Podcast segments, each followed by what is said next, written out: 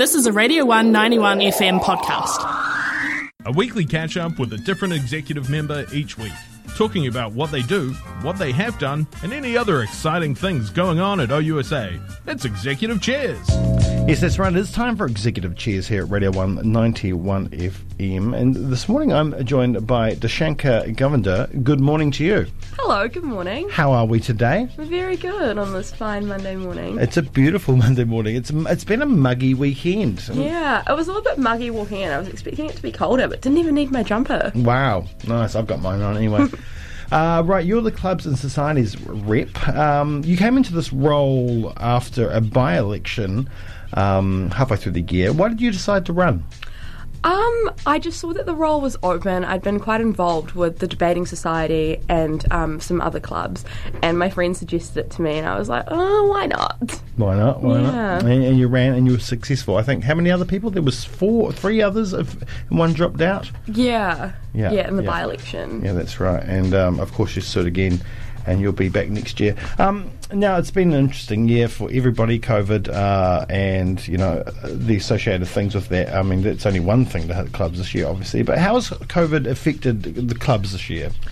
It's affected clubs quite a lot, especially clubs like sports clubs who've had their tournaments and stuff cancelled, who are unable to go overseas or go on national tournaments, Yeah. or even just like had them postponed, as well as like clubs who are academic based and like faculties and stuff who aren't really centered around like a common interest or a hobby like their interest is like what they study so it's affected how they can meet socially and what those clubs can do for their student bases Okay, interesting. Yeah, I, you know those sports clubs, I feel real, real sorry for. Luck, luckily for the the um, snowboarders, they they managed to get away this year. Yeah, it's a good thing that they got to go to university snow week because they'd been planning that for a long time. But have have the clubs kind of like um, you know are they pushing for things later in the year? Are we going to see tournaments that kind of were, were written off earlier um, come back? Is uh, you know is is summertime going to be jam packed with things for clubs, or is just kind of regroup for next year? Yeah, I know with the debating society, all of our semester one events got pushed to semester two. Yeah. So the first half of semester two was like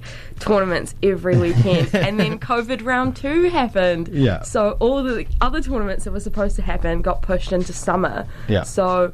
I think that's what's happened. Like, it's been a very condensed year for lots of clubs, especially if they do have competitive events on. Yeah, so that makes it quite hard for those that are studying quite hard. Yeah, it definitely does make things hard if you have like activities on every weekend or you've got training for that that's just like multiplied by three because you've got more tournaments in a much shorter amount of time. Mm-hmm. But I think like if it's something that people really enjoy that they just, you know, they they're finally getting the opportunity to do it. So and they haven't been able to all year, so that's quite nice for people. Indeed. Um, can you break down your job in a nutshell for us? What exactly does the clubs and societies representative do?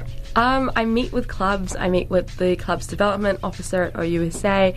I see what can be done for them, and I'm sort of like the link between like OUSA staff, like actual adults, and like Yeah, and like yeah, the general student population in clubs.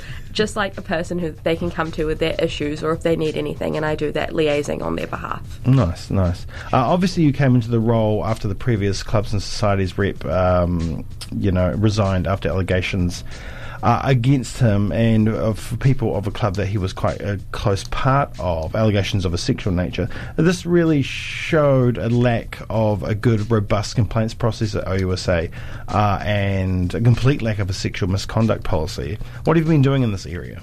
Yeah, so Georgia and Michaela and the rest of policy committee had already like started um, the drafting of a policy to deal with um, sexual allegation complaints and just other cl- general clubs complaints. So when I came into the role, I attended those policy committee meetings as well as like. Um, sent emails out to clubs saying that this is what we're doing. Can we please get your opinion on it?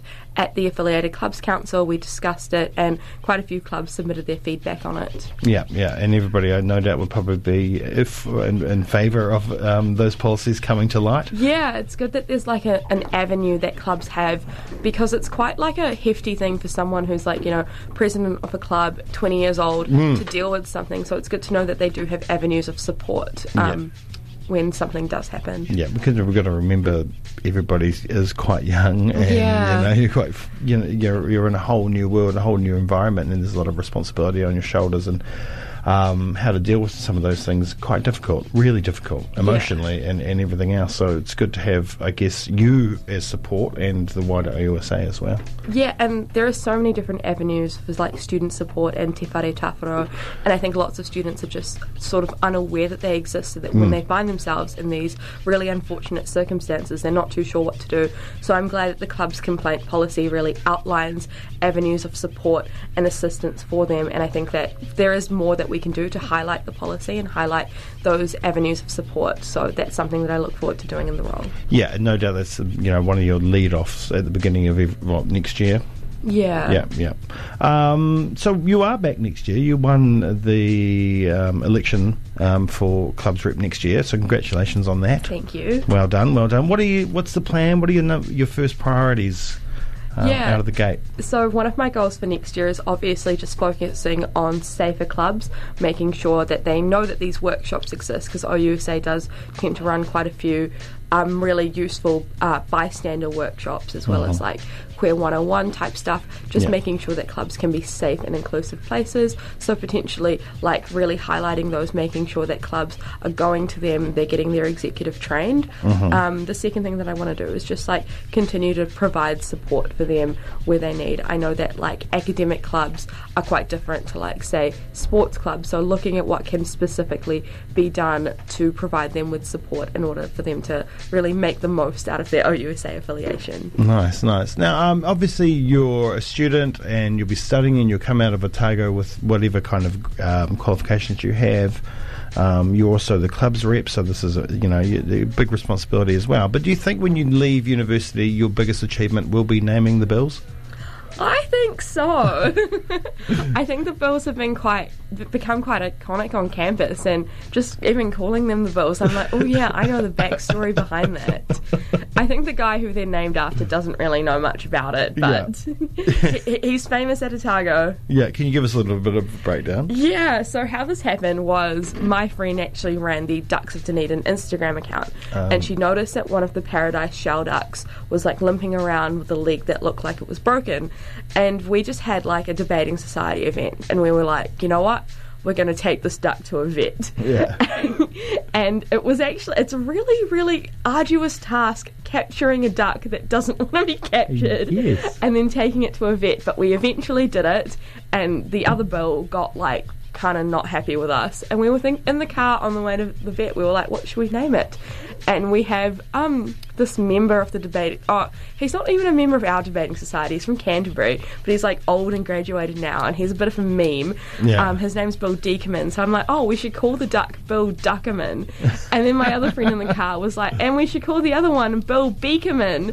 And so it just kind of got called Bill. The bills, amazing. That's so fantastic. Yes, um, I mean, I hope that's not your biggest achievement at university, but I mean, it's it's going to be up there anyway, Yeah, and it's something definitely. that will be uh, here for uh, um, long after you leave. So there's a, so. a legacy for you in the debating club. I think um, the lifetime for Paradise Shelducks is like 35 years, Yeah. so that makes me feel happy. Yeah, nice, nice. Well, hey, well, thank you so much for coming in this morning. Yeah, no worries. It's been a pleasure highlighting what it is you do and, and, and your area. And um, once again, well done on um, winning for next year. Um, we'll uh, no doubt talk again. awesome. Cheers. Thank you very much. Right. Thanks for listening to a Radio 191 FM podcast. There are heaps more at r1.co.nz.